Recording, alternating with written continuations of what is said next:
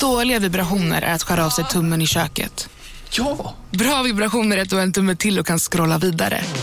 Få bra vibrationer med Vimla. Mobiloperatören med Sveriges nöjdaste kunder enligt SKI. Hej, Susanne Axel här. När du gör som jag och listar dig på en av Krys vårdcentraler får du en fast läkarkontakt som kan din sjukdomshistoria. Du får träffa erfarna specialister, tillgång till lättakuten och så kan du chatta med vårdpersonalen. Så gör ditt viktigaste val idag, listar dig hos Kry. Välkommen till Unionen. Hej! Eh, jo, jag ska ha lönesamtal och undrar om potten. Ja, om jag kan räkna med övertidsersättning för det är så stressigt på kontoret jag jobbar hemma på kvällarna så kan jag då be om större skärm från chefen för annars kanske jag säger upp mig själv. Och hur lång uppsägningstid har jag då? Okej, eh, vi börjar med lön. Jobbigt på jobbet. Som medlem i Unionen kan du alltid prata med våra rådgivare. Hallå och välkomna till podcasten Kulturbarnen med mig Ida Tirén. Oho! Och mig Pontus de Wolf. Pontus de Wolf. Välkomna alla som lyssnar. Ja, välkomna, välkomna. Hur är läget med dig? Det är fint. Jag har precis kommit hem från en lunch här i Värnamo med min kompis Neda som är psykolog och en nära vän till mig. Suttit och käkat Oh. lite. Och sen innan dess föreläste jag på Finnvedens gymna- gymnasium här i Värnamo. Eh, Ah, För, tre, mm, för tre stycken tvåor, gymnasiet alltså. Eller föreläste, jag pratade inför dem i aulan. jag fattar. Två, Och som i och- klassen två, alltså? Inte, inte Eh, tre årskurs stycken två på gymnasiet. Ja, precis. Gud vad Ja, kul! precis, tre klasser. Ja. Eh, de hade deras kurs i kommunikation, bjöd de in mig som gäst då. Så då pratade jag mycket om min långa karriär med olika sorters kommunikation. Jag har varit med i tv-program, Mm. Eh, radioprogram, poddar, bloggar, eh, alla tidningar i Sverige typ har jag skrivit för. Ja, ja. Må- många stora. Så jag hade ju mycket att säga av olika sorters kommunikation. Mm. Eh, Så det var det de ville prata om. Så jag berättade lite om mig och mitt liv. Och, en tjej tyckte jag hade snygga byxor, vilket var Ja. väldigt... Det var min höjdpunkt på dagen här då. En en 17-åring tycker att jag har snygga byxor då känner jag att jag har lyckats Gud vad härligt. Vad är egentligen essensen av god kommunikation? Är det att så, här, så många som möjligt eh, tror att de vet vad man håller på med? Kan det vara Vänta, det? jag ska stänga av mitt, jag ska stänga av mitt tevatten. Du ställer en fråga, låt mig göra en kopp te. God, vad är god härskarteknik? Just det. Vad är bra kommunikation? Alltså jag fick den här frågan, för jag sa till ungdomarna att ställ gärna frågor till mig, så de fick förbereda frågor innan. För det passar mig mycket bättre, min kommunikationsstil passar mycket bättre att svara på frågor och reagera, än att själv initiera och stå där och Just babbla och tjata. Utan Jag fungerar mycket bättre när jag får en fråga och kan svara på den. Då kan jag babbla på skitlänge, men jag måste ha liksom en prompt eller en cue, liksom en så här, något som aktiverar mig. Det är ju olika hur man är som person, men för mig funkar det bäst. Ehm, men den frågan fick jag faktiskt, vad tycker du är så här, bra på kommunikation och sådär. Men jag, för mig personligen det handlar mycket om att tänka på sin publik. Vad är syftet? Vad, är, vad vill jag nå? Vad vill jag komma med det här? För en grej jag har märkt är att folk som vill verka intelligenta, de använder ju ofta ett svårt språk eller krånglar till det väldigt mycket för att verka smarta. Så här. Men ofta så når man ju inte fram, man krånglar till det massa och folk fattar inte riktigt. Eller så. Nej, jag tycker det. det är viktigare att hålla det enkelt så att, alla, så att folk förstår. Alltså prata med bönder på bönders vis, som man säger här i Småland. Alltså pratar jag på, i riksdagen kommer jag ha ett, ett visst språk och för- alla har andra förutsättningar där och viss utbildningsnivå man kan förvänta sig. Pratar jag med ett gäng 17-åringar kommer jag prata på ett annat sätt och ha andra referenser och så vidare. Det handlar ju, alltså i grund och botten för mig handlar kommunikation om, kommunikation om att vilja nå fram, inte om att framhäva mig, utan att faktiskt nå ut med vad jag vill säga och förhoppningsvis göra en positivt avtryck i världen för fl- fler än mig själv, för Ja. mer än bara mig. Det är i alla fall mitt syfte. Sen är man ju, vissa vill ju bara själva få makt och pengar och sådär. Det är ju upp, vara olika. Ja, ja. Nej, men man måste ju bli gillad på något vis. Folk måste ju lyssna upp.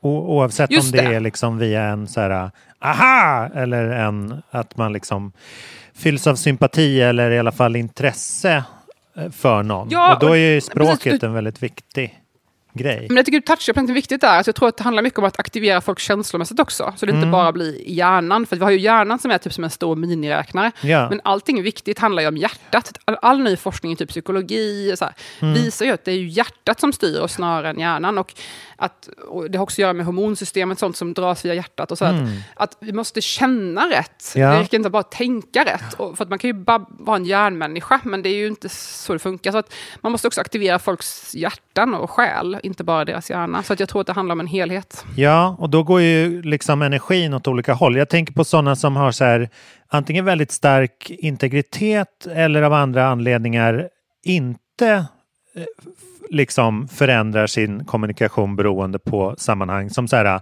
Kristina Lugn eller Thåström eller så här John Lennon. De är väldigt okameleontiga. Och då är det Ja. kanske mer att så här, folk är intresserade av vad det är de gör som, som är annorlunda mot vad liksom det normala trevliga är. Och då aktiverar man ju nyfikenhet, vilket också är en känsla egentligen. Ja, precis.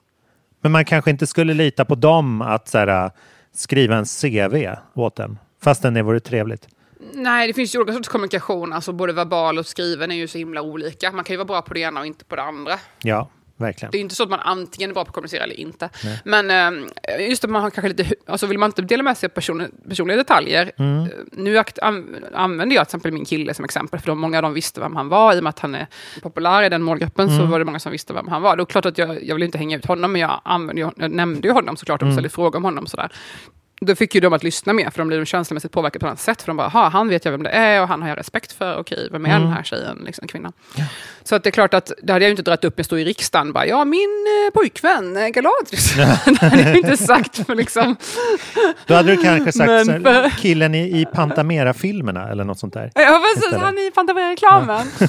Ja, nej, Han har en ingång. Så att, ja, man får ju anpassa lite till vad man vill. Förresten, by the way, jag, Mm. Ja. det, det är kul för att när man, ehm, en kompis till mig berättade att när man söker på mitt namn, Mm. jag brukar ju inte googla mig själv för att jag har slutat läsa till och med recensioner, så jag googlar absolut inte om mig själv. Jag försöker eh, undvika det. Mm. Ja, jag undviker det helt och hållet.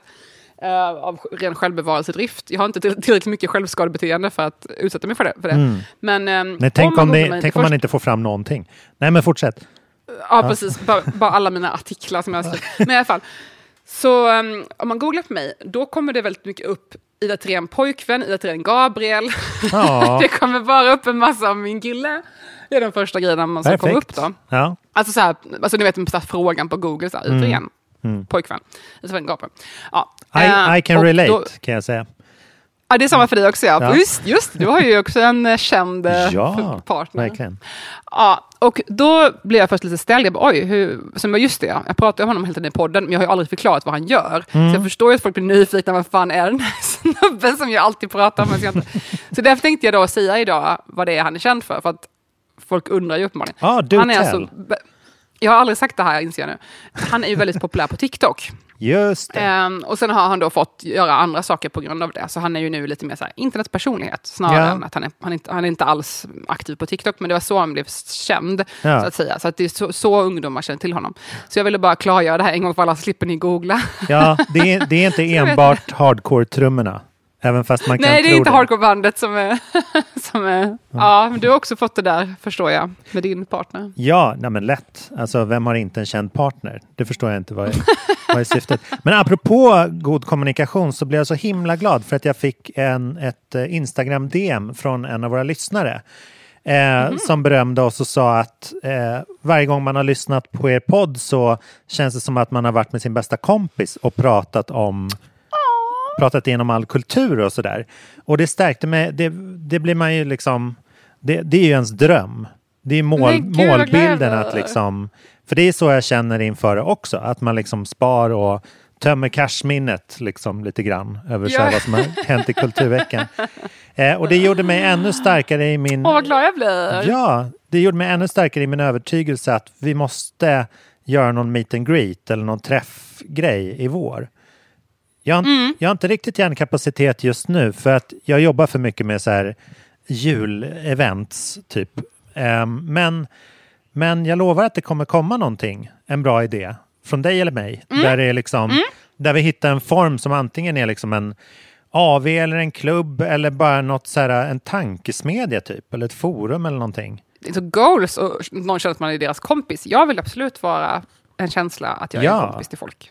Ja, Det är ju exakt det man vill, så det blir jag jätteglad att höra. Mm. Men då, tycker man ju, då är jag ju vänligt inställd i alla fall. ja men precis. Men vi har ju pratat lite om så här livepodd och det kan ju vara liksom ett avstamp. Att man liksom har det Mm. i en liten stund och sen bara hänger med coola människor. Som faktiskt har läst Jag kanske bjud, böcker. bjuder in någon, ja, eller bjuder in någon som pratar lite om någonting. Mm. Mm. Vi får se vad det blir för liten salong kanske. En salong, åh, I love it.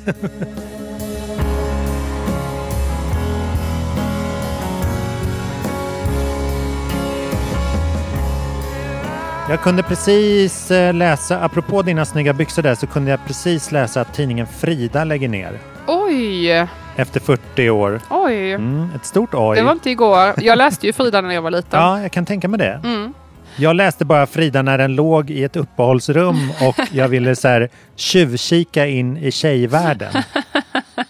Där jag Alltså- ald- aldrig hade varit. Jag pratade faktiskt lite om det idag på min eh, föreläsning, vad man ska säga, mitt, mitt samtal med, med eleverna. Mm. Ehm, och by the way, många författare gör ju sånt här som lite så bread and butter, att man åker runt i skolor och pratar om sin bok och sådana saker. Det är ju lite så många författare får in sina pengar, att man gör skolbesök och lite föreläsningar. Ja, och ja, ja. Så det där, nu är det Exakt. bara att komma tillbaka till normal, så att säga. För, efter Mm. pandemin. Eller under pandemin. Men då sa jag just det här att prata om sociala medier och sådär, i och med att ämnet var kommunikation då. Och då sa jag att jag tycker det är så mycket positivt. Visst, det är negativt att man nu är beroende av kommersiella intressen, att man får tänka, vad får den här influencern sina pengar ifrån? Vad vill den Mm. göra med det här? Så man får ha kritiskt tänkande.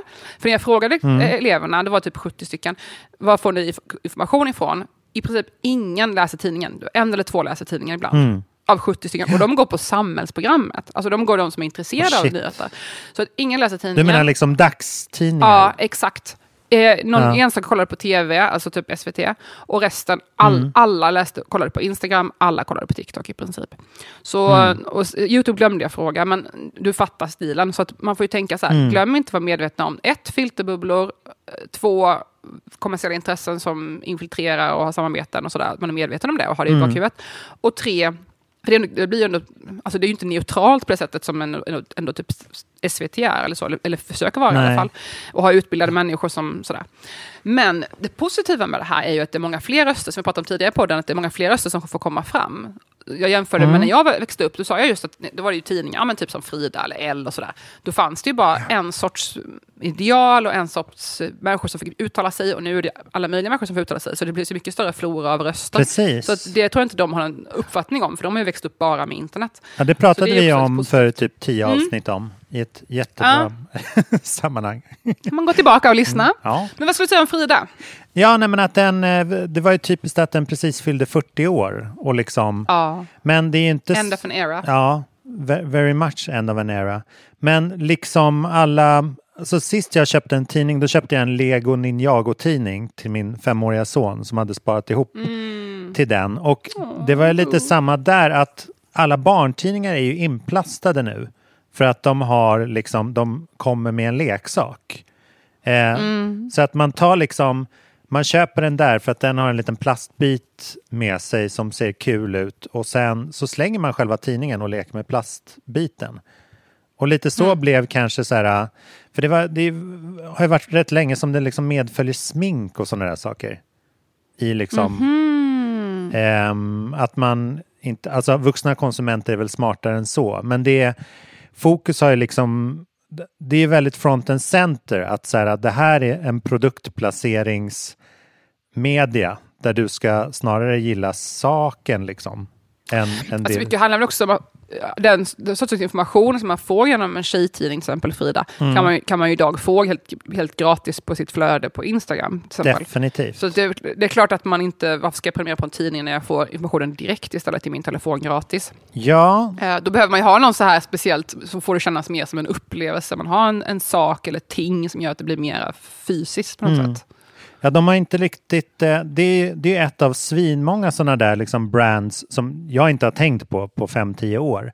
Men som liksom verkligen Mm. inte har gjort the transaction in i så här, blogg och influencervärlden. Nej, jag har inte riktigt lyckats med den, just det. Mm. Nej. Om de nu försöker. Veckorevyn har ju lyckats rätt bra. Jag vet inte hur det går för dem rent så ekonomiskt, men de har ju ändå en närvaro på, på internet på ett annat sätt. Ja, ja, absolut. Och har hållit sig uppdaterade och fräscha och liksom medvetna och sådär. Mm. Så där, där har de ändå lyckats hålla sig lite ajour. Eh, Så man får väl göra så. Eh, Hänger med eller dö ut. Häng med eller bli square. Ja, precis. Eller bli en dinosaurie. Ja, okej. Ja, men det, man hoppas ju bara att de här unga, unga människorna hittar bra människor att se upp till. Eh, Jag har till exempel min, min kompis Aja Samarit. Hon är 20 eller 21. Eh, Hon är TikTokare. Hon har 200 000 eller 250 000 följare på TikTok. Ja. Ehm, och det är en, en god vän till mig som jag känner då genom min kille. Och hon har alltså i princip alla hennes följare, alltså så här 90 procent, är mellan 13 och 14, och fem, kanske 15, 13, 14. Oj. Så tänk dig att hon har över 200 000 följare och, och i princip alla är 13, 14. Ja. Det innebär så att i princip alla sju tjejer i 7 8 i Sverige följer henne. Ja. Det är ändå ganska speciellt. Alltså, det är så extremt tydlig målgrupp. Och hon har ju väldigt wholesome content, hon har kaniner och hon gör lite så roliga inlägg och allting är väldigt så positivt och det är feministiskt. Och det är, jag tycker det är grymt. Jag känner mig trygg med att min dotter får kolla på det när hon är lite äldre. Så det är väldigt skönt att veta att det finns sådana människor där ute. Men det finns ju också de här lite mindre positiva, typ så här Jockiboi och Jonna, jag vet inte fan alltså. De Nej. bygger ju typ på att så här, massa obehagliga grejer, alltså nu ska jag inte bli stämd för förtal. Men eh, de har gjort en hel grej i förflutna som är väldigt så tveksamma. Så tyvärr är det ju också, när man inte längre har statstelevisionen som kontrollerar, då blir det ju lite, kan det bli lite vad som helst som är förebilder för ungdomar. Om man inte har Frida och sådana här redaktioner som Nej, precis. Nej, bli inte stämd av dem. Det hade varit jättetråkigt om man, så här, om man googlar Ida Terén så får man upp Jockiboi. så trist. Nej, men eh, det har ju varit jävligt kallt va? Idag var det faktiskt minus 15 och det snöar just nu. Det är typ säkert 15, 15 centimeter snö faktiskt, utanför mitt fönster. Ja, Det är Det, otroligt. pu- det knarrade så här skönt när man går, du vet, man ut, jag promenerade hem från skolan, så kn- eller från den här gymnasiet, så knarrade det lite fint under fötterna. Gud vad underbart. En vit jul. Såg de det här det lilla bed and breakfastet i norra England som blev helt igensnöt? Så de fick sitta och dricka och äta där i tre dygn. Det var, lät som en dröm. Räckte maten till? Ja, nej, men de hade väl i skafferierna. Men det verkade vara liksom, jag fick en så här äh, framtidens events och upplevelse. Bara, Hur slår vi mynt av det här? nej men att, att liksom, att det kändes som ett så live typ. Du, du är insnöad i en engelsk liten by. Alltså man skulle kunna göra något mer av det. Det är kanske är det som är vår kulturbarnen-event till våren, att vi så här, kom, bli inlåst i två dagar med oss. Ja, att det är liksom vi, vi lajvar en naturkatastrof eller någonting. Så vi kan inte gå ut för det är radioaktiva monster. Ja, gud, folk kommer tröttna på mina, mina föreläsningar efter typ... Jag kan, jag kan, alltså, folk kan uppskatta mina rants i typ så en timme och sen så... Nej, två dagar, jag tror de skulle inte palla. Ja. Men apropå radioaktiva monster, har, vad kan de Radiohead egentligen? Nej, jag gillar ju dem, men jag kan inte så mycket, så du får gärna berätta mer Ja. för mig, så jag lär mig.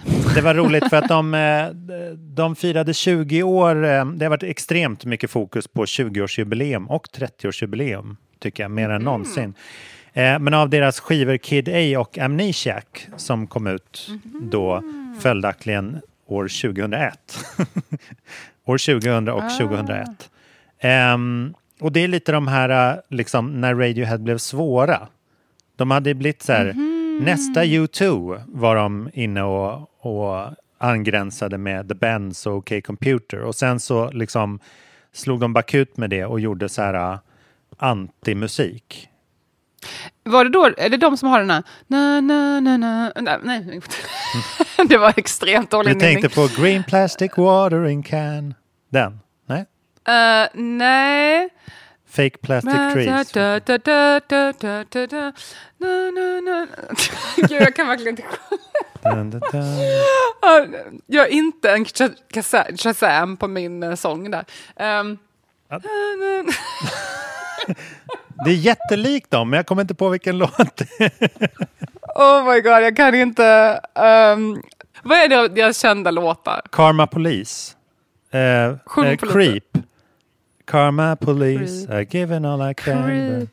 Eh, I'm a creep, I'm a weirdo. Jaha, nej det är inte den jag tänkte på. Nähä. Ja, nej, vi får, jag får kolla sen.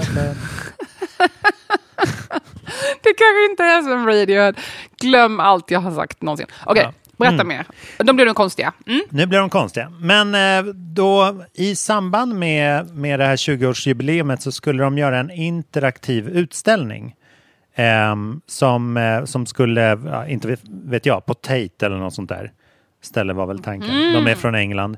Eh, där de liksom, de har alltid gjort, eh, sångaren Tom York har alltid gjort omslag och artwork tillsammans med en annan konstnär för allting. Så de har väldigt så här, genomgående linje och då skulle de göra en interaktiv utställning som featurade alla skisser och konstverk från den tiden blandat med samplade bitar och mashups av, dem, av musiken på de här plattorna liksom, för att fira. Ehm, Istället för konserter. Och så gick ju inte det att ha i och med covid. Ehm, Men då har de nämligen släppt det online eh, och gjort ett stort liksom eh, interaktiv utställningssamarbete så att man kan ladda ner det gratis. Och kolla. Wow! Ja, så att jag liksom, ehm, jag, jag satt en timme här på förmiddagen och cruisade runt i de här miljöerna som liksom utspelar sig som ett tv-spel. Och jag måste säga att det, nu, nu har jag, drar jag fördel av att gilla Radiohead jättemycket. Så att jag har ju liksom eh, koll på vad de här ljuden är som man hör och liksom blandat med artwork och sånt där. Men det var faktiskt super attraktivt. Det kändes som en väldigt så här okej, this is the way, typ. För det är ju svårt att få till det på internet, för folk har ju inte tålamod att hålla på med grejer på nätet på samma sätt. Det är ju en annan sak att göra det i verkligheten, som jag pratade om mycket tidigare i podden. Ja, det är ju verkligen. imponerande att lyckas få till det, så man ändå vill kolla. Men det här kändes som att så här, om det ändå är en videoinstallation eller en så här, någonting som, som framstår på skärmar, då kan man ju kanske ersätta det i högre grad med egna skärmar. För att det var, Ja, precis. det som var liksom lite nytt och flashigt var att det här är, apropå som vi pratade om Frida och att liksom hitta ungdomar i, inom nya medier och sånt där, så gjordes det här projektet inte tillsammans med ett skivbolag eller liksom traditionell media utan ett eh, en to- stor tv-spel, tv och dataspelshus som heter Epic Oj. Games. Okej. shit. Eh, och de är framförallt kända för att de gör så här eh, spelmotorer och ett spel som heter Fortnite. Jaha. Eh, som är det här liksom miljardindustrin som finns i all, alla kidsens mobiltelefoner och alla tv-spel och sånt där. Ehm, där. Så att det är liksom spelbarheten i, i den här utställningen är ganska hög. Alltså man rör sig, man rör sig liksom lika bra som i ett tv-spel. Och alla miljöerna utgörs ju också av liksom de här konstverken. Aha, det finns ju någon slags dramaturgi, eller i alla fall något som för det framåt. Det är inte bara en statisk miljö, utan det är någonting som händer i det. Ja men precis. Alltså fast det, är ju- det, det ser ju inte ut, det är ju inte ett tv-spel. Utan det är liksom, men det påverkar sig i vilken ordning man går genom salarna. Och liksom, eh, man kan kolla upp och ner och det liksom triggas olika detaljer.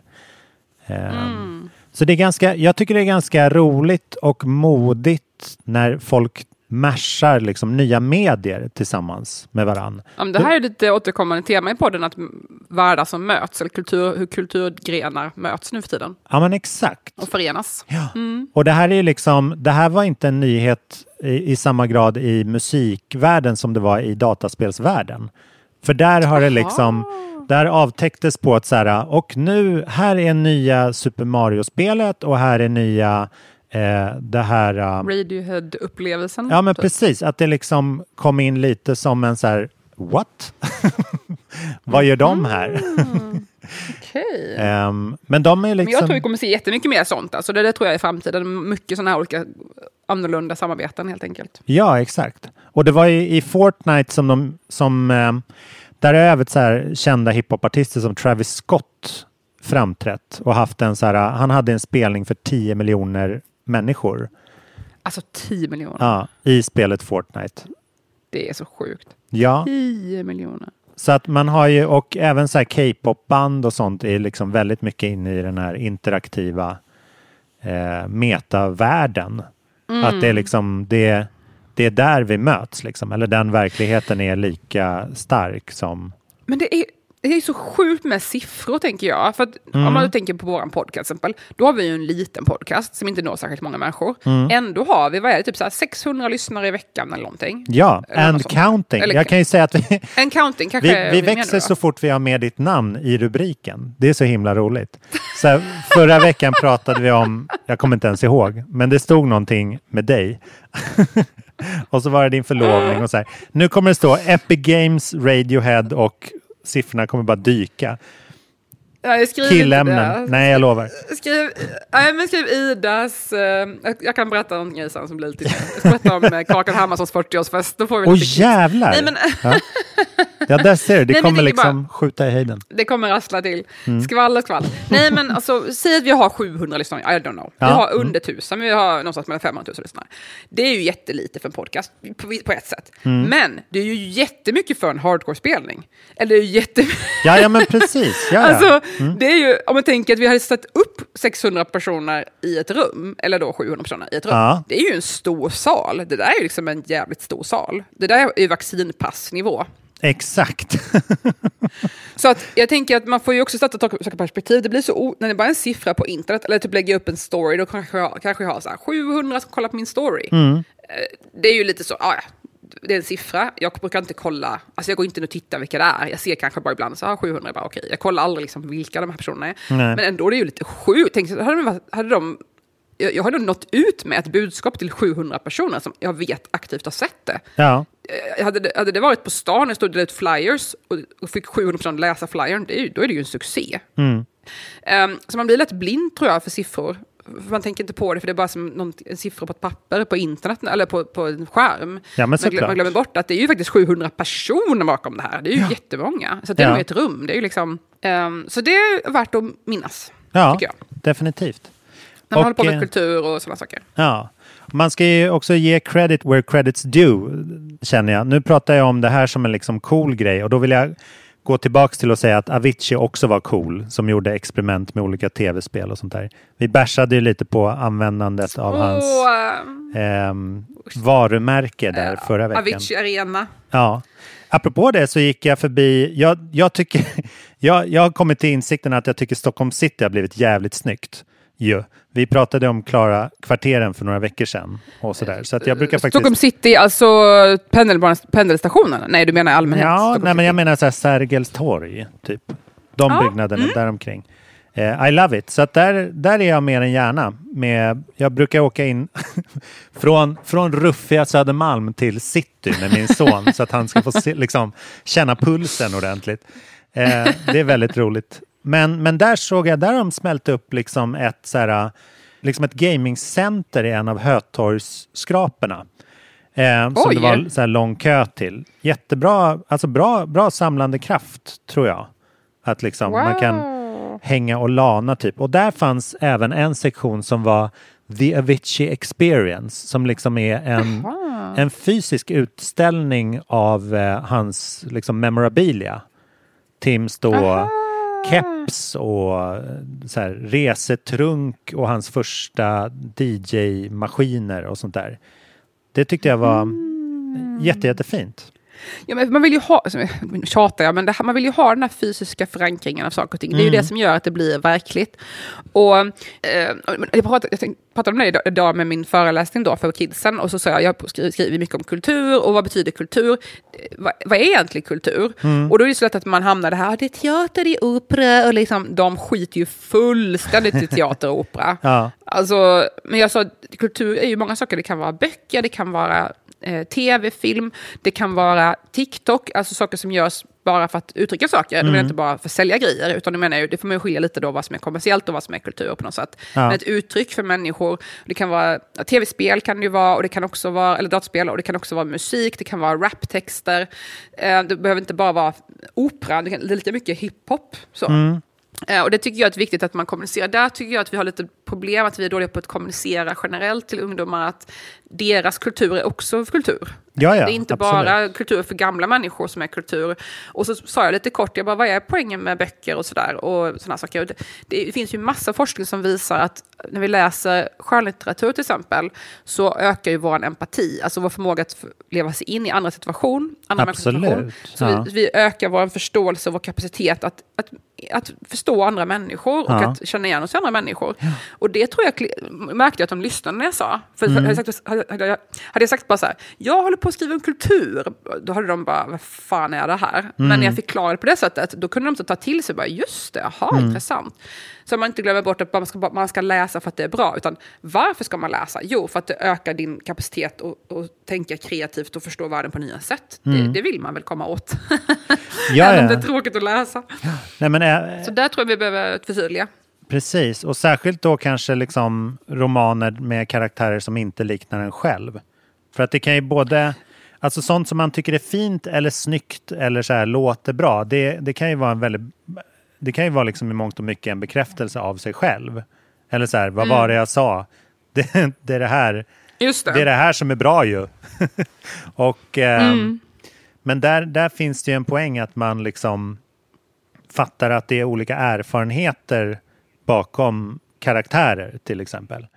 Alltså jag har fått så många eh, meddelanden från äldre män faktiskt, som har älskat min bok och var så här, Mm. alltså min roman. Och bara så här, jag förstår mycket mer hur det är att vara kvinna när jag läste den här boken. Jag har fått nya insikter om mig själv som man. Och, Ah. Alltså flera stycken som har hört av sig, så här, verkligen Oh shit. medelålders män som liksom Ja. har fått en sån insikt av den. Så att, det tyckte jag var väldigt intressant att jag lyckades nå dem. Det var ju inte vad jag hade förväntat mig. Det, var ju, det gör mig jätteglad. Ja. Ehm, och det är väl ändå poängen med det här, att, att faktiskt expandera folks sinnen lite mer och förstå saker bättre från andras perspektiv. Ja men, det, Det är jag, ju självaste kulturens syfte. ja, men verkligen. Jag tror man, man alltid ska ha den tanken med sig att man inte så här, eh, tycker att en tavla är ful eller snygg. Utan att det är liksom någons, någons eh, så här, vilja att kommunicera bakom den. Just det. Att det, det är och vad liksom- öppnar det för dörr i mig? Ja, precis. Alltså det är svårt att så här, jag tror inte Monet så här, tänker att nu ska jag måla så vackert jag kan, utan nu ska jag måla av det vackraste jag har sett, om det makes sense. Liksom. Och det jag ser, mitt Ja, men perspektiv. precis. Exakt. Och så liksom, ja men då kanske man tolkar det lite snabbt att så här, åh det där är en fin näckros. Ja. Eller så kan man säga, oj, så där kan man också se på naturen. Mm. Så där ser inte jag på naturen, men så kan man också se på det. Och en annan grej jag sa också med kultur, vad, med kultur är att många idéer vi har idag, Mm. till exempel att homosexuella får gifta sig, eller att man kan vara, att man kan vara transperson, att man Hej, Synoptik här. Visste du att solens UV-strålar kan vara skadliga och åldra dina ögon i förtid? Kom in till oss så hjälper vi dig att hitta rätt solglasögon som skyddar dina ögon. Välkommen till Synoptik. Kolla menyn. Vadå? Kan det stämma? 12 köttbullar med mos för 32 spänn. Otroligt! Då får det bli efterrätt också. Lätt! Onsdagar är happy days på IKEA. Fram till 31 maj äter du som är eller blir IKEA Family-medlem alla varmrätter till halva priset. Vi ses i restaurangen på IKEA. Känner du igen en riktigt smart deal när du hör den? Träolja från 90 kronor burken. Byggmax. Var smart. Handla billigt.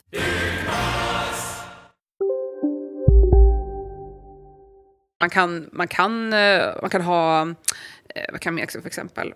Ja, Mm. Många av de här idéerna har ju en gång i tiden varit jätteobskyra Mm. och kanske presenterats i form av kultur. Till exempel när man hade, ville få fram kvinnlig rösträtt i Sverige. Det är ju bara hundra år vi har haft rösträtt som kvinnor. Mm. Och då var det ju mycket pjäser och böcker som handlade om kvinnors rättighet. Så, så, så fick man in de här idéerna i folks tankar och de började tänka på det. Och sen blev det så, aha, nästa steg, kvinnlig rösträtt, nästa steg, kvinnor arbetar och så Mm.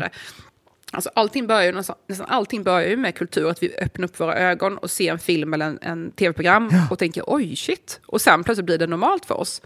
Precis. Ehm, jag, så jag tror att man, under, man glömmer bort också den funktionen kultur har, att den öppnar upp idéer och tankar och nya perspektiv hos människor och för, för oss framåt som mänsklighet. Definitivt. Fint sagt. Stor, jag lägger in en applåd. Mm. Klipp, klipp till mikrofon. Mm.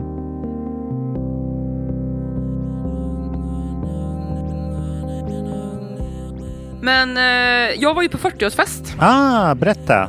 Så folk får ha det nu igen? Eh, jag missade min. Jag tror den är ett år försenad faktiskt. Aha, jag, jag tror att det, det kanske var förra året. Jag, vet, jag är inte Mm. säker men det kan... Äh, fan, jag kommer inte ihåg. Mm. Eh, Kakan Hermansson fyllde 40 och hennes eh, 300 närmaste vänner var bjudna. Ja, det kan man inte tro. Eh, jag- ja. Ja, nej, det var väldigt mycket folk där. Så jag, jag är inte så att jag är så special, special, utan det var väldigt mycket folk där. ja. Och det var väldigt kul, kul att träffa. Men framförallt var det mycket folk som rör sig i kultur och nyhetsbranschen, som hon känner på olika sätt. Hon har ju gått på Konstfack, så att hon är ju också många, det är också många konstnärer där. Mm. Och även då i tv och sådär. Så det jag skulle säga är ganska bra tvärsnitt av kultur och nyhetsvärlden i Sverige idag. Just det. Eh, Mycket så här skådisar, musik, konstnärer och så vidare. Och så lilla jag. Och en, en, en, hel- del författare också faktiskt. Eller några stycken författare som jag kände. Mm. Så det var lite så intressant. Ehm, och det blev väldigt påtagligt för att många där brukade vara på min klubb. Vardagsrummet Ja, hette den. Och den var populär för eh, tio år sedan ungefär. Mm. Och väldigt många där hade jag knappast sett sen dess. För, dels för att jag bott utomlands och jag har fått barn och många andra har också fått barn och gjort saker och sådär. Så det var väldigt många kära återseenden av folk som så bekanta som man absolut aldrig skulle bestämma träff och ta en fika med, men som man ändå är glad att, att se och bara checka läget. Bara, ah, vad kul att se dig. Härligt. Som man kanske följer på internet men inte träffar. Utan så, så. Kul att förank- återigen förankra i verkligheten. Mm. Folk man ändå hade en tanke.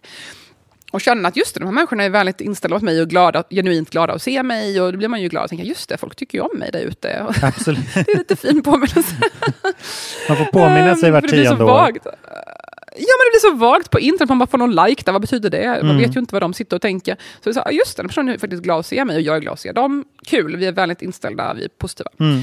Ehm, och det blev återigen en anledning till att jag nämner det här i podden är för att jag har pratat mycket om det här, men det är ju så liten kulturvärld Mm, mm. i Sverige. Ja, den är pyttepytt. Ja, och det blev ju ännu mer påtagligt nu att jag bara oj, hej, hej, hej, hej, känner typ hur mycket folk som helst. Mm. Ehm, dels för att jag har drivit den här klubben, men även min kille som är ganska ny i den här världen, som bara har befunnit sig i en slags offentlighet kanske ett år, han kände ju också, massa, inte massa, men och, många där var ju typ så här 15 år äldre än honom. Mm. Ändå kände han ju folk. Alltså det, bara, det finns ju...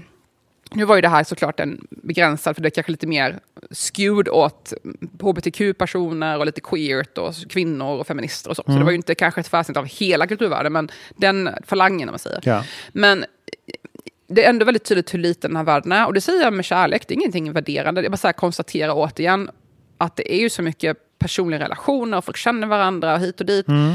Och mm, återigen en anledning att man får hålla sig väl med folk helt enkelt. Ehm, jag, jag har inte alltid gjort det, så jag, ska- jag, ska inte så. jag är inte den som fjäskar och ibland har jag sagt dumma saker och så, men man kommer ju träffa på folk. Ja, Så är det ju absolut. bara. Så att det är ju speciellt med så liten värld. Det blir också problematiskt när det kommer typ till recensioner och sådär. För man kommer ju träffa folk, ska man då, många, många som skriver bokrecensioner är ju författare själva, så man ska då recensera sina konkurrenter. Mm. Vilket är jättekonstigt också. Så det är ju lite kladdigt och infekterat och man kanske är gift, man är, man är med i någon jury och så är man gift med någon konstnär. Ha, ska han få vara med i, i, bedömningen? Alltså, Ja. Det blir ju mycket sånt där. Eh, Jag vet till exempel att det var lite strul nu med Moderna, hade köpt in konstverk och så var det folk som var lite gnälliga, och, eller gnälliga, men folk som var lite sådär. Hmm. För då hade det varit till exempel i alla fall en person som hade fått blivit inköpt, som var gift med någon i juryn. Ja, ja, ja. Så det kan ju bli det är lite svårt sådär. att undvika, som du säger. Det är ju liksom, man, tänder, man tenderar ju att dras till folk som har samma intressen som man själv och det är ju en liten värld. Mm. Så det där är ju bara att konstatera, det är ju, alla kommer känna alla. Mm. Så att man får också, för, vilket också är bra för att det är också en påminnelse om att det är ett long game det här. Mm. Jag planerar ju att hålla mig i kulturvärlden i resten av mitt liv förmodligen. Jag har inte så mycket annat val för det, det, det, det den Svårt att bli accepterad någon annanstans, känner jag. Ja, plötsligt bara så här, åh, jag ska röra mig i volleybollvärlden. Ja. Liksom. Det kommer inte ske. så man får liksom lite så här, det här är det enda jag kan, okej. Man får ta det som steg för steg. Ja. Typ så. Ja. Ehm, Man får stå sitt kast. inte bara göra ett stort... Ja, man eh, bygger upp långsiktiga relationer för de kommer vara där folk ett bra tag till helt enkelt. Ja, absolut. Men det var jättekul. Kul fest och kul framförallt kul att träffa mycket folk som jag inte har sett på länge och checka läget. Nej, men eller hur? Ehm, jag gjorde det stora misstaget av att dricka vin. Jag dricker ju rätt sällan, så drack jag vin, ett par glas och jag var så bakfull. Jag var så bakfull. Åh nej. Ah, Alltså jag började dricka så klockan 11 typ. Jag bara, "Åh, jag tar ett glas vin, sen bara, jag tar ett till. Och sen söndagen var helt katastrof. Så det går, jag tål inte alkohol alltså. Eh, Men på söndagen så vaknade vi och då sa min kille, ska vi åka till Uppsala? Och jag sa, jag trodde aldrig du skulle fråga. Så vi åkte till Uppsala i söndags och åt på vår favoritrestaurang Golden China. Och eh, sen satt vi och spelade schack på ett, Ja. eh, en restaurang och pratade i flera timmar. Allt, och sen, allt är så tryggt igen. Väldigt. Det var tryggt och skönt. Och vet du vad jag gjorde sen? Du kommer bli glad av att höra det här. Aha. Sen gick vi på bio, tillbaka i Stockholm, gick vi på bio på Victoria och Ah. såg Wes Andersons nya film. Ah, vad tyckte The du? French Dispatch. Jag tyckte den var bra. Ehm, jag har varit lite mätt på Wes Anderson, för jag tycker att han kör liksom samma grej. Lite så här. Det är Mm. väldigt estetiserat och mycket hans... Det blir lite så här, åh, det här ska vara så eh, mycket estet, estetik Mm. och utseende, att det är sällan jag känner att det finns ett riktigt djup i det. Att det blir som att det bara är ironiskt eller Mm. så. Det är väldigt meta på något sätt. Det, det kan bli lite så att det distanserar sig också och inte våga gå in på djupet med ämnen, att man håller det väldigt meta. Nu pratar vi alltså om filmskaparen Wes Anderson, för de som inte Mm. känner till honom. Men jag tycker ändå att den här filmen var, det bygger ju på typ fyra novell, korta filmer som blir en film. Ja, tre eller fyra. Jag kommer inte ihåg. Jag såg den för en månad sedan, så att nu är vi lite Ja, du spoiler mode. Ja, men det kan man väl räkna ut att det kan man väl säga att det är några Ja, ja, ja. korta filmer som bildar en story. Absolut. Ja, men jag Ibland. kände också Och, lite så här, eh, men mm. lugna dig då. Liksom, ibland. Och det kanske är fel känsla att känna i en Wes Anderson-film. Men det framstår ju verkligen som att så här, hans eh, Royal Tenenbaums och Life Aquatic var liksom hans straighta, normala filmer. Sen var det inte normalt längre. Liksom. Så då är liksom ribban satt på något vis. Men det, mycket av hans värld är ju underbar. Men det fanns ju en av de här korta filmerna som handlade om en galen konstnär kan man säga. Mm. Eller som en psykiskt sjuk konstnär. Den var min Som favorit. spelades av Benicio del Toro. Den tyckte jag också var bäst. Mm. Och jag blev faktiskt ganska drabbad av de där konstverken. Och jag läste på lite, då får man ju se de här konstverken han gör i filmen. Mm. Jag läste på lite grann, och det var ju en konstnär som har fått som jobb att göra de här konstverken.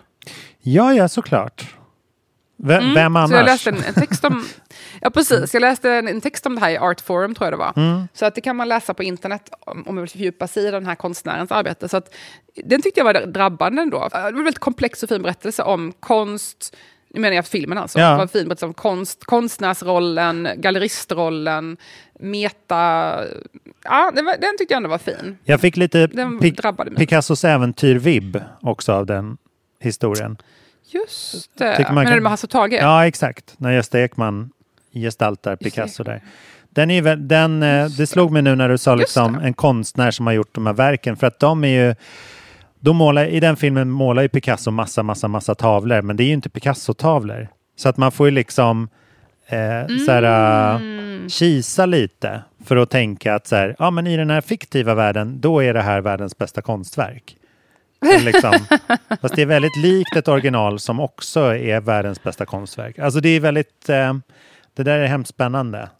Och se någonting, Men det var så fint tycker jag den här filmen för att de här då psykiskt sjuka konstnären målar inne i mentalsjukhuset Mm. och han målar på, nu spoilar vi här lite då, men, ja men en månad var fan. Han målar ja. på, ja jag tycker det är dags. Dags att spoila. Han målar på väggen Mm. i sjukhuset.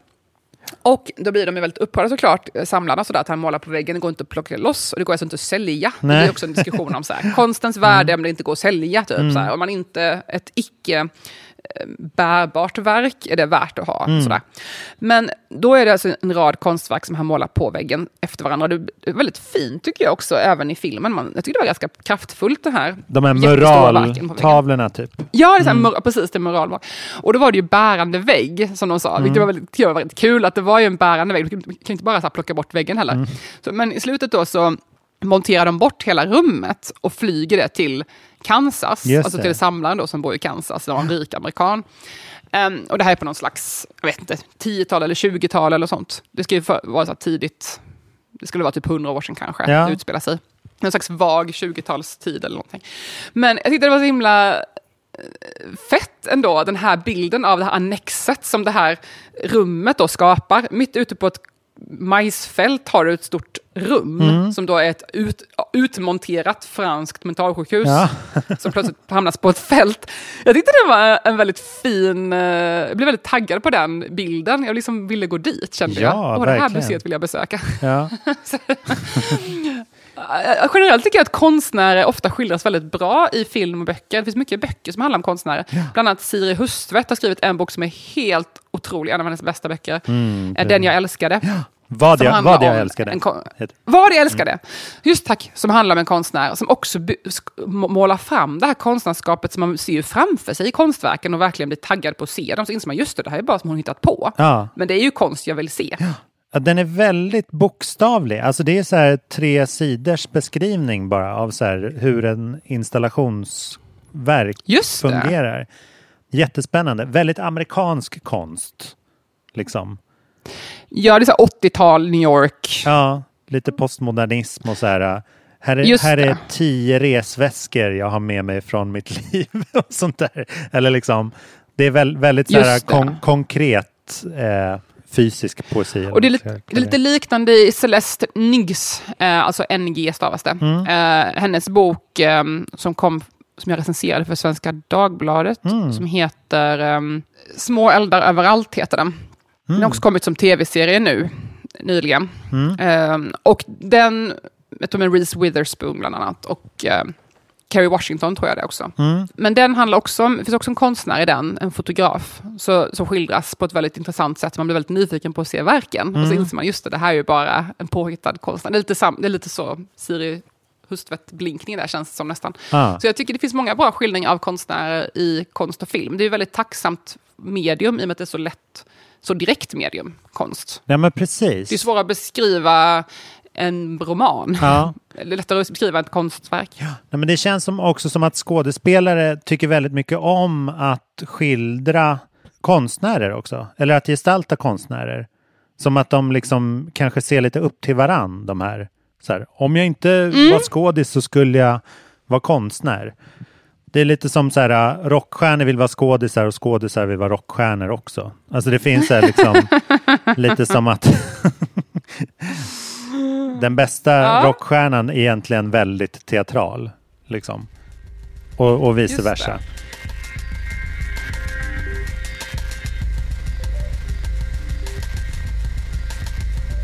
Men eh, vad har du haft för dig sista tiden, Pontus? Ja, men det, ja, vad har jag gjort egentligen? Alltså jag, jag känner till viss del väldigt mycket igen mig själv. Låt mig, låt mig ta mig Låt mig ta dig igenom min vecka.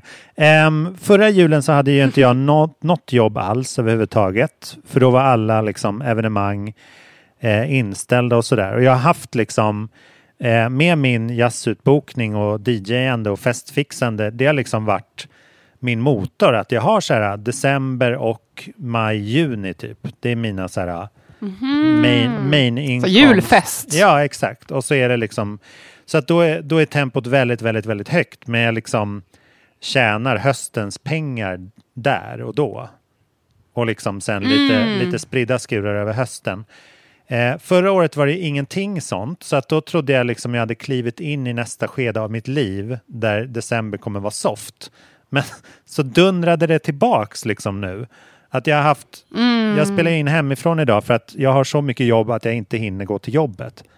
Det är liksom, det, jag måste, grejerna jag måste hinna med innan jag drar till jobbet, de är så många att jag lika gärna kan stanna hemma resten av dagen.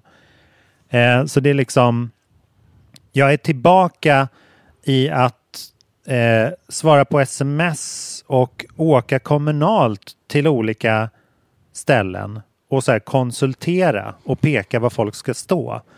Men sen till följd av att jag sover väldigt bra och så vaknar jag på morgonen och, och kommer på en liten låt så här innan jag slår upp ögonen. Det är väldigt trevligt. Oj! Ja, för det funkar liksom så att när jag är trygg så, så bara liksom rinner det plupp. Där man, ja, men det är en kul idé. Liksom. Att man är så här, venti, det är bra ventilation uppe i huvudet. Så att om det kommer en bra idé, då liksom ser jag den. Att jag tänker klart kring så här inspiration. Ah. Om jag till exempel typ så här, alltså jag är ju lika busy när jag oroar mig för pengar. Det är ju liksom lika jobbigt för pulsen. Fast åt liksom det andra hållet. Fast man egentligen inte har mycket att göra. Exakt. Så är man Alltså, stressad. all, all ens stress, all ens energi går åt att tänka på att man inte har någonting att göra. Det är jätte, Mm. jättenegativt. Det. Och då kommer jag inte på en enda idé. Alltså jag kan inte liksom... Ja, för man är låst. Liksom. Man kan inte tänka klart när man har kortisolnivåer. Ja, precis. liksom. Och att det är en så här long game grej att så här, komma på en bra låt. Ja, men grattis. Om fem år kanske någon hör den. är ju liksom villkoret. Ja, så att det är ingenting som så här Oh, I got a jolly good idea för en roman. Så här. Det kommer betala hyran den här månaden. så att då är man liksom... Någon gång 2024 liksom, kanske den... eh, Nej, men då, ja. är, Mm. då är man liksom what's the point? Medan nu är det liksom bara kortsiktiga, snabba energier hela, hela tiden. Mhm. Ja. Så att det, jag, är, jag är spänd inför januari. Jag tror det kommer bli en kreativ månad. Nu är det ganska mycket en så här eh, ta hand om folk och festsugna. Liksom. Plus att det är så här, med vaccinpassen så kraschade alla de stora festerna och blev många små. Eh, men som jag sa i Just det. försnacket så är ju inte det, det påverkar ju inte ett musikergage om man spelar på en liten eller stor fest. Utan det är liksom, för dem är det bättre att spela på många små än en stor. Just det. Det är mer om man kanske har så här, får, får, får andel av biljetterna som säljs, som det lönar sig att ha en stor. Ja, Men om exakt. det är bara en fest så är det ju samma oavsett. Ja, men precis. Så att det är man liksom stand-upare, då är det ju trist att de stora showerna, för då är det så få som ska dela på pengarna liksom. Men annars så är Mm. ju, alltså det är extremt få tillfällen som så här, alltså om man inte är liksom ägare av produktionen så är ju små gigs alltid bäst typ. Jaha, Eller i alla fall liksom många, så kan man väl hårdra det. Aha, okej. Ja. B- Det blir dyrare för arrangören. Eh, de små ja. Ja, jo, men det kan man säga. Mm. Ehm, Men det, nu är det mest Så du- liksom fester och sånt. Så du har följt upp med jobb, helt, förstår jag? Ja, absolut. Och det är väldigt mycket så här, kan du fixa det här tills imorgon? Och då kan jag... Oj. Ja. men... Alltså, när jag, vi pratar igen nästa gång, eller när, när, jag, eh, när nästa avsnitt släpps, Mm. inte det här men nästa avsnitt släpps, då kommer jag vara på väg mot USA. What? Är det sant? Japp, om Gud vill, så Ja. att säga. För att nu har det kommit den här nya mutationen med eh, coronamutationen, så att det kan ju fortfarande bli att någonting händer. Ja, Jag ja, ja. med julen för resan, men om allting går som planerat så är jag på väg till Los Angeles med min dotter, för hon ska träffa sin pappa där, som bor där. Mm. Så mm, vi får hålla tummarna. Och jag ska styra upp mitt bohag. Ah. Alltså jag tror jag, alltså Pontus, jag kommer må så bra när jag har ställt upp min skit. Gud När jag har rensat ut mitt förråd där. Jag kommer känna mig så fri. Alltså det påverkar ju ändå, lite som du säger, att man har den här stressen som är osynlig. Att man har stress över att man inte har jobb till exempel. Eller sen jobbigare än att ha stress för att man har jobb. Mm. Eh, lite så är det ju också nu, att jag har så här stress för att jag har massa saker liggande som jag måste sköta om. Ja, Det är ju helt meningslöst att oroa mig för, för jag kan inte göra någonting. Jag har inte ens kunnat komma in i landet. Men jag har ju en dåligt samvete för min kompis som har det här i sitt förråd. Alltså, det är ändå en stress som bara ligger där och helt tar upp energi utan att faktiskt tillföra någonting. Mm. Så jag tror det kommer frigöra väldigt mycket energi hos mig när jag är klar med det här.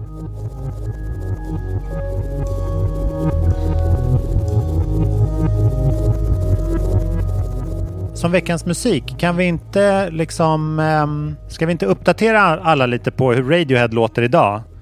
Eh, efter den där låten som du, har, som du sjöng. För de låter inte så länge. som jag sjöng! Låten som jag sjöng. My kids are just... Na, na, na, na. Alltså poäng till den som kan gissa vilken låt jag sjöng. The kids are... Alltså jag känner igen det. Nej, väl- sjunger The Kids. Na, na, and it's a ta, ta, ta, ta, na. Aj, fy fan vad jag är sämst på det här. Men... Um, ooh, ah. Det kan bli om veckans musik. Ida försöker sjunga en låt som kanske är av Radiohead. Kan vi ha någon slags utlottning här? Gissa Radiohead-sången. ja, men nu vet jag vilken det är. Den är på Kid A. Ice Age coming, Ice Age coming. Women Ja, and children ja, first and children. Ja, vi går ut på Ja, den. Då, bra, när du la till den där falsetten då fattade jag vilken det var. den är ju jättebra. Den, är väl, den heter väl Id- Idiotech tror jag. Eller idiotesk. Ja, just, just det. Ja. Just det. Det är men alltså, det är ju inte en lätt låt att sjunga. Det måste du... Verkligen inte. Alltså, jag är inte så jättemusikalisk, jag bara säga. Jag, är väldigt bra på, jag tycker själv att jag är väldigt bra på att skriva, men jag är inte så musikalisk. Ja, ja. Men det är ju en svår låt att sjunga. Det måste du ge mig. Jättesvår. Men då, då tog du en av de så här, ah, Radiohead, ja men det är de som gör, och så tog du en av de svåra låtarna. Det är ändå cred. Jag tog inte Creep. Nej, jag kunde ju inte lätt för mig själv. Ja, ja, ja. We- jo, ja. en sak jag vill säga. Ja. Jag läste en krönika för ett tag sedan i SvD på Perfect Guide, som är deras lite så här lolliga, Ja. lolliga version. Nej, men deras liksom helgbilaga, Mm. mm. ska säga. Och det handlade om varför män inte skriver böcker längre. Mm. Det är ju nästan bara kvinnor som skriver skönlitteratur nu för tiden. Mm. Och då menar han då att så här, credden, så här, att man kanske får läsa i någon litteraturklubb. Man tjänar inga pengar på skönlitteratur generellt. Nej. Utan man kanske får så här cred och status, men den har blivit så urvattnad så det är typ knappt värt det. Det är typ ingen som bryr sig längre. Så det är "Jaha, du får status bland 20 personer. Mm. Eh, Så det är inte motivation nog och det finns andra sätt att nå fram. Man kanske gör, Mm. man kanske gör musik eller internet-influencer, vad vet jag. Mm. Som är liknande. Eller kanske väldigt helt annat, man blir, man blir politiker eller whatever. Ja. Eller tech-entreprenör typ.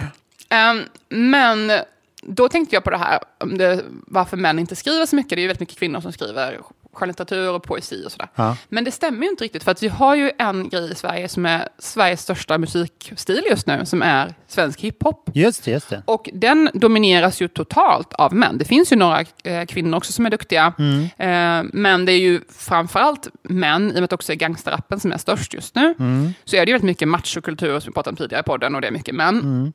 Vi har liksom Antoine, vi har Haval och några andra som skriver väldigt bra texter. Och jag la upp någonting om det i mina stories och fick lite mothugg. Folk som bara, men han, till exempel om Haval, han sitter inne. Mm. Eh, Människorov och ehm, eh, Guldrån har han gjort också. Mm. Nu hoppas jag att jag säger rätt så jag inte... don't, quote go. me, jag vill inte googla i det här. Nej, men han sitter inne och, och har gjort saker som är verkligen inte Mm. moraliskt okej. Men det tar ju inte bort faktum att hans texter väldigt bra beskriver fattigdom i Sverige idag. Mm. Mm. Tycker jag. Det är ju ständigt den här diskussionen. Så här, verk och person. Kan man vara ett svin som person och skriva bra, göra, vara bra konstnär eller inte? Och så, vidare. Mm. så det där kan man ju diskutera i all evighet. Men faktum återstår ju att vi har ju väldigt mycket intressanta och bra och ny, nytänkande texter med nya uttryck och ord, Mm. väldigt kreativt språkbruk som finns ibland oss, Mm. men som framförallt syns i svensk hiphop som mycket kretsar kring gangsterkultur, vilket gör det, ju, det blir problematiskt att prata om det, för att det är så här, ja, han är en stor konstnär, men han sjunger om att mörda folk. Det är klart att det Mm. blir komplicerat. Ja. Men det är ju inte riktigt sant att säga att män inte skriver skönlitteratur, för det gör de ju faktiskt. Eh, ra- raptexter är ju, det är ju poesi, Ja, ja. bara att man sjunger det. Mm. Så det blir lite knivigt det där. Så jag ville bara flika in den tanken där och öppna upp den tanken. Och sen kan man ju prata mer om det, ifall Mm. det är okej eller inte, när det handlar om våld och så vidare. Ja, för där är det så svårt, liksom, var är det vi letar efter den mänskliga erfarenheten någonstans? Alltså i vilken typ av Mm. media? För vi, vi pratade ju förut om att så här, det är bra att läsa romaner för att man, det väcker ens empati och en förståelse för hur det var för kvinnor på 20-talet. Liksom, och Mm. sånt där. Om, om män nu inte skriver eh, nu på 2020-talet så vet vi mindre om hur män känner. Liksom, Ja. De är inte i, i förlängningen, alltså om man ska gå tillbaks om 50 år, var ska man leta Just då det. någonstans? Liksom? Ska, kommer Och då är det ju svensk hiphop som vi har texterna som avslöjar lite om mans, men, man, mänskliga manliga erfarenheten idag. Mm, jo, det är sant. Det är också... Det, risk, ja, det, någonstans riskerar att bli liksom... Eller vad fan, jag ska inte säga att folk går tillbaka och läser så himla mycket manlig 70-talslitteratur heller. Det är inte det. Nej. Så här, clownen Jack. Mm. Nej, jag förstår dig. Jag tänker bara, jag, jag försöker inte försvara att man ska skriva om våld och sådana här saker. Mm. Jag, jag, jag ställer mig inte säger att det är bra. Men jag säger bara att det, man kan ju inte förneka att det beskriver deras verklighet och ofta väldigt poetiskt och attraktivt. Annars hade folk inte lyssnat på det men Mm. tyckte det var vackert eller på något sätt. Eller tilltalade på något sätt. Mm. Det kan man inte komma undan. Sen får man tycka vad man vill moraliskt om det hela. Men det hade ju inte varit ett hot. Alltså, vi hade, folk hade inte lyssnat på svensk hiphop Mm. om den inte var bra. Nej. Alltså, så stark är ju inte folks våldslängtan att de kommer lyssna på dålig musik. Nej, nej, nej. Någonting gör dem ju rädd. Sen kan det ju vara att beatsen är väldigt bra och texterna dåliga och så vidare. Men för att en låt verkligen ska slå igenom så krävs det ju oftast någon slags verkshöjd. Så att det går ju inte riktigt att förneka det här heller. Så det blir ju en väldigt komplicerad fråga när vi också har det här problemet med eh, att det då möjligtvis gangsterrappen upprätthåller den här kulturen, våldskulturen och uppmuntrar fler människor, unga människor, idealiserar och romantiserar Mm. våldskultur och som gör att fler unga dras med i det. Och det är ju jätteproblematiskt såklart. Mm. Eh, samtidigt som många av de här rapparna som är ganska framgångsrika, de flesta av dem är, ju- är ju under 25, alltså unga. Mm. Många av dem vill ju ta sig ur kriminaliteten, men lyckas inte riktigt ta sig ur. Det såg man ju till exempel på Einar, hans mamma hade nu skrivit ett inlägg på Instagram, så jag, det handlar mycket om att han då levde under beskydd Mm. och antyder liksom att han försöker ta sig ur den här världen, Mm. men det är väldigt svårt att ta sig ur när man väl har kommit in.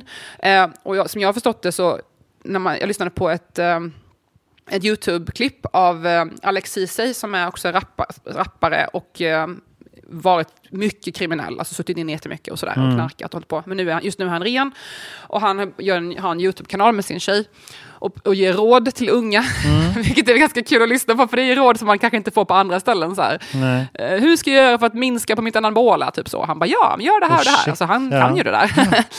Eh, så det kanske inte, jag är inte målgruppen om man säger Mm. så, men de ungdomar som redan är i den här världen behöver ju någon att prata med Mm. också. Och han säger också det, att han, han menar att fram, han, framgången han har fått som rappare gjorde, gjorde att han blev mer kriminell. För då blev han liksom mer, statusen gjorde att han drogs in i ännu större grejer Ja, ja. i den kriminella världen. Så att det blev ett samspel mellan musiken och framgångarna där och kriminaliteten och den banan. Så att det är klart att det är jättekomplicerat att vi har den största musikstilen bland ungdomar handlar om våldshyllningar. Det är klart att det är jätteproblematiskt. Men det utesluter ju inte faktum att många av de här unga männen som skriver låtarna är poeter. Nej, men just det. Men det är, det är väldigt svårt. Alltså, så, här, så fort man börjar tjäna pengar på den så är det ju någon som vill ha ens pengar. Liksom. Just och det är det. väl så man dras djupare in i kriminalitet. Det är inte bara de här liksom diss-gamesen som liksom... Mm. Utan det är så här... Man, är, man blir ju ett target om man plötsligt har en mille på sin Paypal till exempel. Eller att man har råd att köpa en Ja, jävla och folk blir klocka. eller så här. avundsjuka. Ja. och- Ja, precis. Eh. Folk blir avundsjuka och vill ha, komma åt den och liksom Ja, verkligen. Mm. Man är ju target. man Och väcker uppmärksamhet. samtidigt är det ju också svårt för att det är så här, det är klart att hiphop är ett vehicle för, för eh, unga och fattiga att liksom kunna kommunicera om sin verklighet för första gången kanske. Alltså det är inte, Mm. det är inte så, så vanligt om man tittar bakåt på svensk kultur. Att liksom, men, men samtidigt så claimar ju det, alltså det, det blir ju den mest spännande hiphopen också. Alltså det finns ju hiphop som handlar om eh, kärlek och lyckliga livsresor som det inte går lika bra för kommersiellt. Just det. liksom. För att då, det. då det ju... Mm. liksom koden blir ju rubbad åt det här liksom, det här är en, det har väl alltid liksom haft en släng av att vara så här farlig musikstil. Det är ju så, Det finns ju en nerv. När någonting, när någonting är Mm. nerv, man känner att någonting är på liv och död, ja, då blir det ju oftast bra kultur. Ja. Alltså nu säger jag inte att det måste vara på liv och död fysiskt, Nej. men när, när man har en känsla av att det här måste jag få ur mig, det här är min sanning som jag måste berätta. Ja. Det är ofta då det blir ett bra konstverk. Det kan ju handla om vad som helst, det kan handla om kärlek, det kan handla om sorg. Mm. Men när man har den där akuta känslan att få ut någonting, då blir det ju oftast riktigt drabbande konst. ja. Usch, det här Lite såhär kommer man ju- Luke Warren bara, jaha, Ja. mitt liv är helt okej, jag hämtar barnen på dagis. Alltså, det är inte så het låt. Nej, Ehm, det behöver vara hjärta och smärta, det är alltid det som har sålt, eller som blir konst. ja. Och så är det ju synd att den smärtan ska vara strukturell och eh, skada andra människor i det här Ja, fallet. visst. Ja. Mm. Men det här skulle man kunna prata i timmar om. Men nu känner jag Ja, att vi gud, måste spara verkligen- något till nästa vecka. Och då får vi spela in lite tidigare så att vi hinner med ett avsnitt då vet jag. Ja, Ja. kul! Men, eh, ja, men vi hörs nästa vecka då, Ja, Pontus. Tack alla som lyssnade. Det var ett jätteroligt snack. Vi får plocka upp alla trådarna som vi glömde säga. Är det snöstorm nu? Ja, ja, nu är det snöstorm här i Småland. Jäklar. Jättemycket snö. Mm. Sköt om dig då. Ja, vi hörs nästa vecka. Ja. Hej då allihopa som lyssnar. Tack, Kul att ni är här. Hej. Mm. Hej, hej.